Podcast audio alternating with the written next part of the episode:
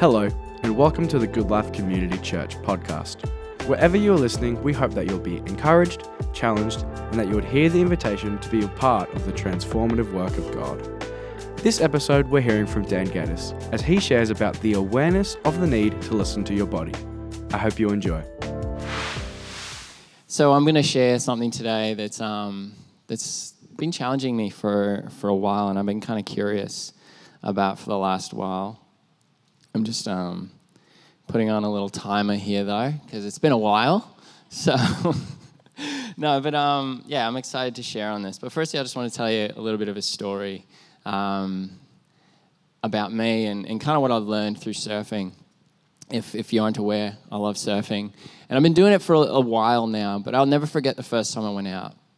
I paddled out, struggled to get out the back. I was in San Diego, and um, you know, I was determined. I was like, this is gonna, you know, I want to surf. This is, I've always wanted to do this. And anyhow, I got out the back and endeavored to try and stand on my feet and was fumbling around and getting washed around in the whitewash. And, and in, this, in these kind of first moments, it wasn't so apparent to me how, um, how connected my body needed to be to my surfboard.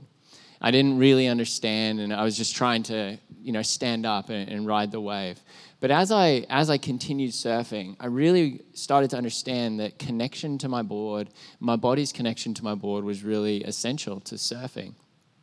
And I don't know if, um, I don't know if any of you have surfed down in, in Victoria, but I recently went down there for a mate's wedding. And coming from Queensland, where the weather, weather here, the ocean temperature is in the 20s mostly, I went down there and it was like 11. And it was so cold. Everyone wears these really thick wetsuits, and I had on a thick wetsuit. But I got into the water and I instantly felt my feet just go numb. And I was, I was aching. I felt, I felt, I felt like such a wuss. I paddled out the back and I'm freezing cold. Anyhow, when your feet are really, really cold, I don't know if anyone's ever felt this, they almost feel like you're, you don't have feet. It's almost like you're standing on just bones, like your feet are just completely gone. And I went to stand up on the surfboard and and I just didn't even, I couldn't even feel my feet. And in this moment, I really realized that I was completely disconnected from my board. It felt like I was, and, and it affected my surfing, it affected the whole entire experience. It was actually quite miserable. It was at Bells Beach, and I was bummed because I'd always wanted to surf there. But don't do it in the middle of winter. Like, at least go when, it, when it's nice. But this was, a, this was interesting for me because it really showed, it showed me that it is important. It's so important to, to listen and, and be connected to our bodies. It's important and it's vital to, to be able to feel what's going on with our body. Like when you surf, you actually feel it. You feel your, the wax under your feet, you feel the board, you feel when you're moving, and, and it's essential to surfing well. And when that was taken away from me, I was just fumbling around out there like an absolute kook. I couldn't surf hardly at all because I couldn't feel that connection. And this has got me thinking listening to our bodies is vital to living well. Listening to our bodies is vital to doing anything physical. It's really vital to living. It's, it's a fundamental pathway to living life. It's a fundamental pathway to survival. But then I guess I, I got thinking, you know, because I, I love God I love theology and I love the spiritual life. And I started thinking, well, how come it's not vital in our spiritual life? Why isn't listening to our bodies an essential part of our spiritual formation? Why isn't it almost like a part of Christianity 101? I don't know, but many of you, many of you probably aren't aware, but I recently completed my spiritual direction training. And prior to this, this training, listening to my body in an intentional way was a f- completely foreign concept to me. The only time I really found myself listening to my body was when I was in some sort of pain or I felt sick. And that was, a, that was that kind of a subconscious level. There wasn't an intentional slowing down and allowing my body to speak to me. I wonder if this was because I undervalued the voice of my body. I actually didn't even consider my body to have a voice. I simply thought that it performed functions for me, it did things for me, it carried me around. Perhaps this was because, I guess, I deemed the most important part of my body, or myself, I don't want to say my body, I deemed the most important part of myself to actually be my mind. I valued my mind, I valued my thoughts, I valued my intellectual arguments, I valued my intellectual discussions. I valued the mind, I valued that at a really high level. I valued the engagements of my mind far more than I valued the feelings or movements within my body. I was, I guess, truly a child of postmodernism. So, why is, why is listening to our bodies not really something we often do? And if you're sitting there and you're going, I listen to my body all the time, well, I know you probably do. There's an extent to which you do, but I think there's also an extent to which we probably diminish the voice of our bodies. If someone asks you to do something, probably your first question or your first response will be like, oh, let me have a think about that. I don't think that our first response and my first response probably wouldn't have been, let me sit with my body about that. You'd probably be like, pardon? You're a bit weird, mate. Why are you going to sit with your body about that? Interesting, though. What might happen if we actually sit with our body about that? So this kind of got me thinking and sitting with my body about it. But um, this is, I wondered, okay, so why is it? Why do I, why do I devalue this? Why do I devalue this part of myself? And I think there's two things. I think that there's a philosophical reason, but I, oh, bless you. I also think there is a theological reason. So we're going to start with philosophical. In the 17th century, there was a fellow by the name of Rene Descartes. Has anyone, anyone heard of him, Descartes? So he came up with this, this idea, this, and he, he said these words in every philosophical kind of, I guess, belief.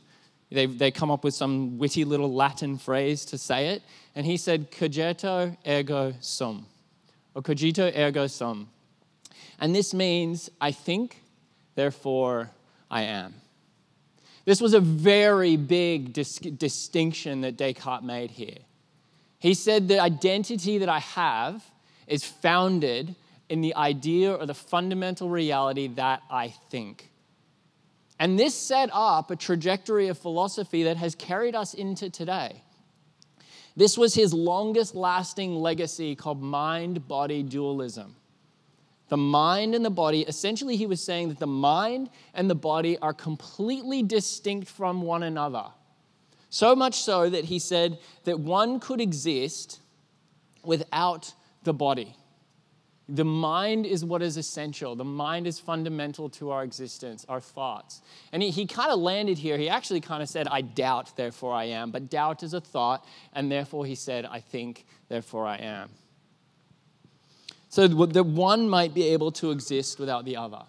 And I think that this distinctive notion, and you, you might kind of this, this was big for me, and I think it's actually been big for the Western world. This distinctive notion of the mind and the body affected me to consider that my mind wasn't just distant from my body, but actually I elevated the mind above the body, which Descartes completely does here. And this actually aligns with a lot of Greek thought too. The Greeks believed that we were really just souls embodied. We were, we were souls within a body. The value, though, was the soul not the body. And Descartes takes it to the next level and he says we actually could be completely, they're completely distinct from one another. So to listen to the voice of the body seemed completely absurd to me when I started my, my formation in spiritual direction. I relegated intentional body listening to something that crazy people did or practi- manipulative practitioners would encourage. So I didn't just undervalue the voice of the body, I completely I guess, distrusted it or I was suspicious of it altogether. But see, I said this, comes from a, theo- a philosoph- philosophical point of view, but I also feel that theology has had a, pl- a role to play in this as well. I was formed in a theological understanding that valued a really high priority on right think, right thought, right understandings, which I often associated then with the mind. I was also formed in a theological understanding that deemed the flesh as being something that not only was less valuable, but also was deceitful or could be a source of temptation. A verse that was kind of used to, to reinforce this was this passage. I don't know if maybe you chuck your hands up if you've ever seen this passage before. Jeremiah, a, a prophet, um, he said this The heart is, de- is the most deceitful of all things. Or other translations say, The heart is deceitful and desperately wicked. Who knows how bad it is? That's a pretty damning statement about the heart. But, and I kind of, I guess I picked this up at face value and I started thinking, man, my heart's trying to deceive me. I'm, it, it, it almost like there was this internal battle within me. But what's happening here? Is Jeremiah, is Jeremiah making a, a fundamental statement or systematic statement about the nature of the human heart? Or is he speaking to something else? Prophets, oftentimes in the Old Testament, they didn't just pipe up when things were going awesome, did they? Like Jeremiah's not just going to say this when Israel is just going really, you know, gangbusters for God. No, prophets piped up when things had literally hit the fan. They, they piped up when things were going horribly wrong in society. And oftentimes, what prophets are doing is they are speaking truth to power. They're speaking of a reality that's going on within a, spe- a specific context. This is so key to understanding the, the prophets of the Old Testament. They're speaking into a specific context. And the prophets I've kind of pictured, they're like artists. Artists try and like, you know, an artist can paint something that draws out emotions from us or, or, or can reveal something to us that words can't do. You know, when you look at art and you're left speechless. I feel like, well, the prophets were trying to do that, but they were trying to use words to do that. Some of them used metaphors, some of them did actions. They literally did things. Ezekiel, he, he did some things. But, it, but Jeremiah, what, what prophets oftentimes are doing is they're using every kind of linguistic tool that they have in their tool belt to show a reality of what's going on, to help people see what's happening underneath the surface. So the prophets would use hyperbolic language. They would, they would use language to exaggerate things to paint a picture for people. They're trying to uncover a deeper depth or a vision of what's going on, all to help people see a specific community to see the error of their way. So was prophet was Jeremiah saying this is true of all humans at all times? I kind of believed for a long time that that's what he was saying. But as I look back on this, especially through the lens of Jesus, because what does Jesus say about the heart? I've got a, another passage here, and this is just a brief one through um, that we can see in the, in the book of Luke. Jesus is also talking about the heart. And is he echoing the words of Jeremiah here? Is he saying the heart is deceitfully wicked? Who knows how bad it really is? No, he's not. He's actually saying, hey, we'll, we'll read it together. Each tree is recognized from its own fruit. So this is kind of that whole you know, you look at the fruit and you can see you can see what a tree is by its fruit. All right? He's kind of making the same connection to the heart. We don't, we don't pick figs from thorn bushes or grapes from briars. A good man brings good things out of the good stored up in his heart. And an evil man brings up evil things out of the evil stored up in his heart. For the, out of the mouth, for the mouth speaks what the heart is full of, or out of the mouth the heart speaks. So here Jesus is actually saying, no, the heart isn't deceitfully wicked. He's almost saying the heart is where things are coming from. Jesus is saying eh, there are good. There is goodness in people's hearts. But yes, there's evil in people's hearts. So this isn't about just going, the heart is deceitfully wicked, who can trust it? This is about acknowledging good can come from within, but evil can come from within, which leaves us in a really uncomfortable place of discernment. It doesn't allow us to just go, okay, no, I don't listen to my body, I don't listen to the self, I don't listen to the heart, I don't listen to that. I actually am invited to a place of discernment. The formative view, though, that I was kind of given was really shaping, it, it shaped my reality, it shaped how I saw the body, it shaped how I engaged with the body. And unfortunately, Jeremiah's view of the body or the heart took stronger hold in the theology that I lived out, rather than this more nuanced, reflective view that Jesus offers of the human heart.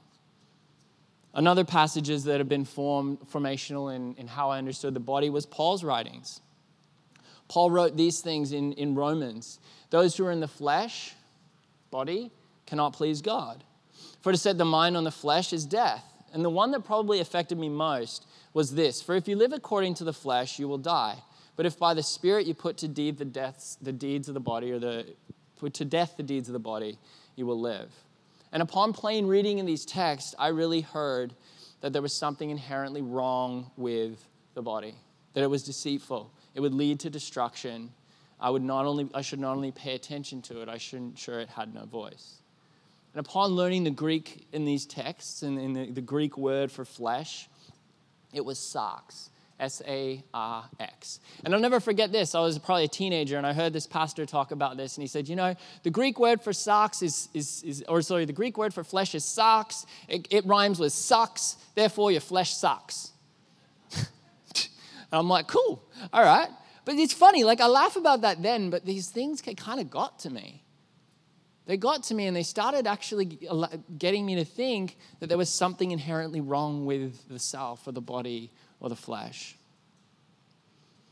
And if you look at Strong's translation, or, or, you know, when you actually look at the Greek of this, it does say that sarx can mean the body, the body of a man or woman, the body of a born of natural generation. But Strong's also acknowledges this can speak to human nature, not actually our bodies. That this was sometimes referred when these passages were taught, but most prominently, I was hearing that the body, listening to the body, was, was not what I should be doing. That I should somehow make some sort of distinction between listening to the body and listening to the, sple- the flesh, or sorry, the spirit. As I reflect on the early understanding I had of my body, I, I realized it was really how cautious I was. And I realized this made sense to me. But it was this continual invitation to listen to this, to, to listen intentionally to my body that I was continually exposed to and I guess confronted by as I saw my colleagues and people who were studying with me notice these movements within theirs. It got me to become quite curious. And this invitation also led me to eventually value the body in a way that I did never deemed possible. I didn't actually deem possible within the human experience which now I feel, I feel actually aligns a lot more with Paul's holistic theology. Because what else does Paul say about the body? I want to show you this passage. Is when he's talking about the resurrection. And Paul, the resurrection was essential to Paul's theology. The resurrection of Jesus, the body resurrection of Jesus, but also the body resurrection of humanity. And Paul says this in, in 1 Corinthians 15 there are heavenly bodies and there are earthly bodies.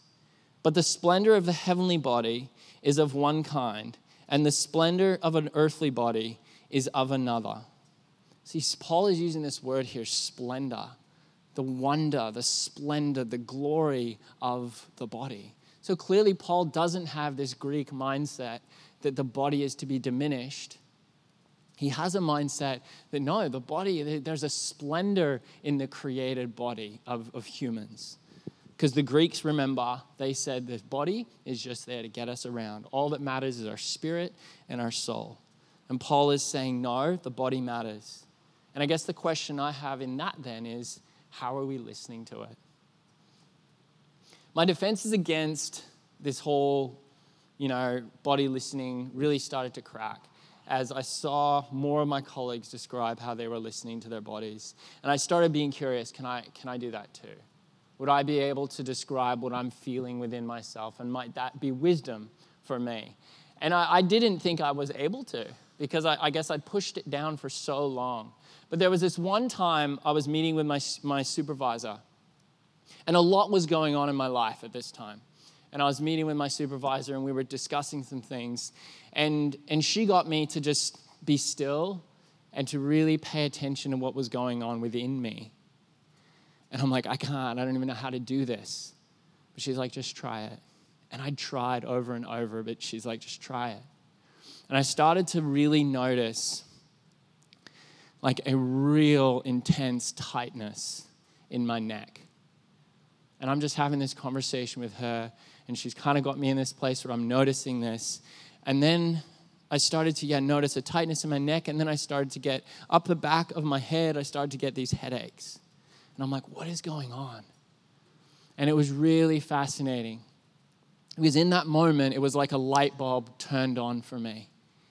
My body in that moment, I feel now, I can't say this definitively, but I feel now that in my body, my body was actually showing me something that my mind had not yet seen. My body was showing me, Daniel, you're actually living in incredible tension right now. Your lived experience. There is incredible tension that you're feeling right now.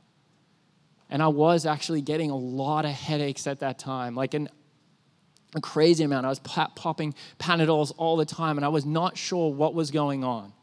But in this moment, I started to see, oh my goodness, did my body just show me what I'm actually experiencing in my lived reality that my mind had not yet seen?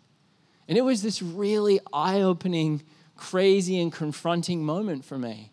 And I, once I saw the tension, I talked to Demi about it and we, we made a decision. We were able to actually discern what was going on within my life at that time. And when I saw, when once I made that decision, I felt that tension start to ease and start to go away. And this was a really fascinating, I guess you'd say, breakthrough for me. And now, a, a, a few months later, someone asked me to do something.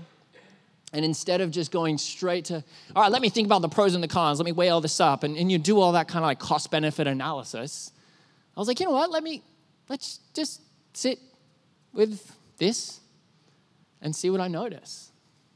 And I noticed some really strange, uncomfortable feelings within me. And I was like, huh, maybe I should add that into this whole discernment process. And looking back, oh my goodness, I'm so glad I did. That was not a bad thing that was being offered to me, but was it the best thing for, for myself and my family at that time? No, it wasn't. But was it probably the thing that Daniel could have cost benefit analyzed and justified doing? Heck yes, it was. But I'm so glad that I guess I discovered the wisdom of God that can actually be revealed to me through this human body, not just through the mind. But that was the tip of the iceberg for me. I then started being curious. Okay, well, what if we could come to Scripture and sit with Scripture rather than just with our mind? What if we could come to Scripture as embodied beings and sit with our bodies and notice what's coming up for us as we hear different passages of Scripture and how might there be wisdom in this? And so I did this kind of test. Um, a little experiment that I ran with some of my colleagues when I was doing my final paper. And I'd love to do this same kind of experiment with you if you're cool with it. Um, if you're not, that's totally cool. You can kind of just chill there and not participate. So, what I'd love to do, I'm going to read you two different passages of Scripture. And before I do that, just kind of calm yourself down. I, my, my heart's racing a bit right now, so let's just take a few deep breaths. Just kind of relax into this moment. I'm going to read you two different passages of Scripture, and all I want you to do is try and feel or notice what you're feeling as you hear these passages of Scripture. Don't go to the, don't go to the mind. Don't go to rationalization. Don't go to justification. Don't do any of that. Try as hard as you can. And I know this is hard for me. If you're, if you're anything like me, this is going to be really hard, but try to just notice what's going on within you. Does that sound all right? Okay.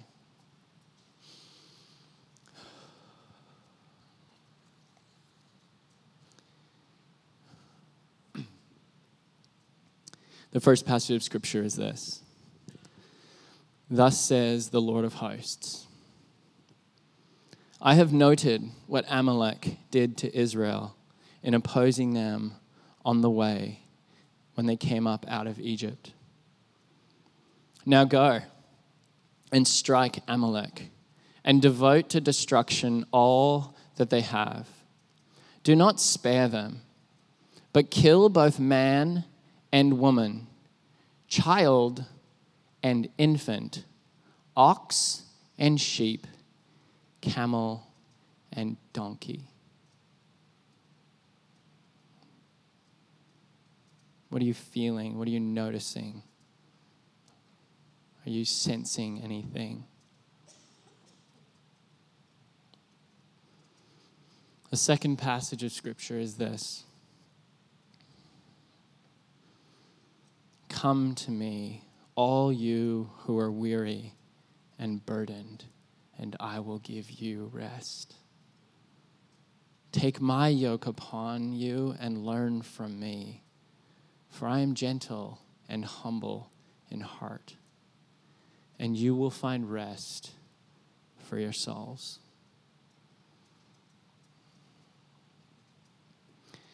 I don't know what you noticed as we did that little experiment. You may have fallen asleep because my voice was just so calm. But the people I did that experience with noticed quite intense body movements in the first passage. And they noticed almost like a resistance or a, a shift of those movements as we engaged with the second passage. And I guess that just got me questioning and curious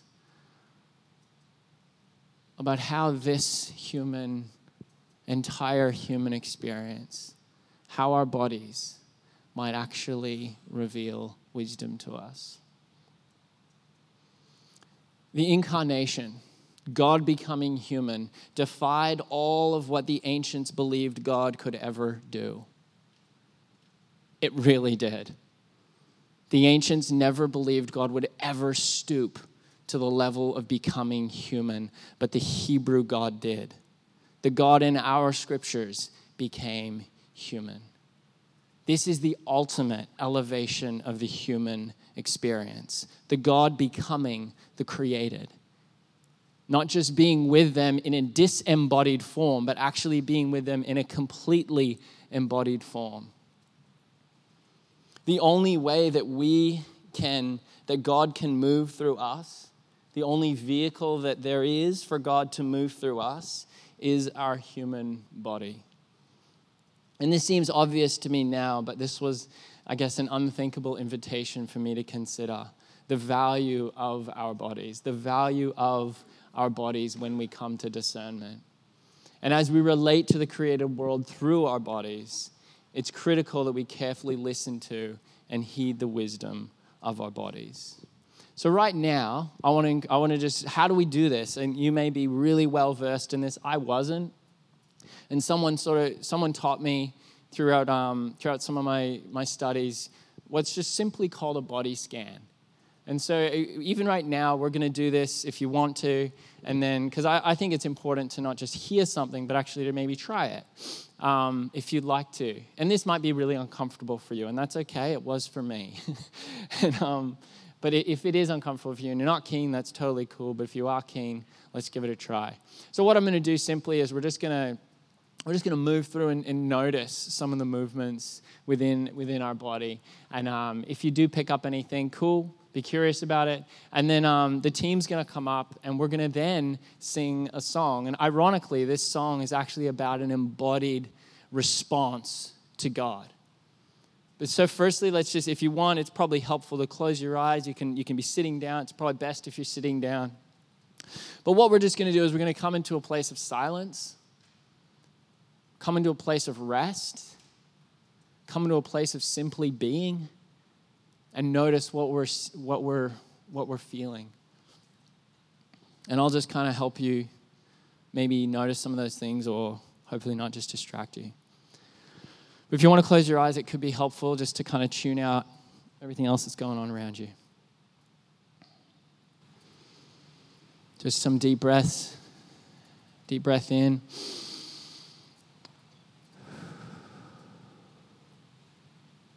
Deep breath in and breathing out. Even as you notice that, just feel your chest rising and falling with each breath.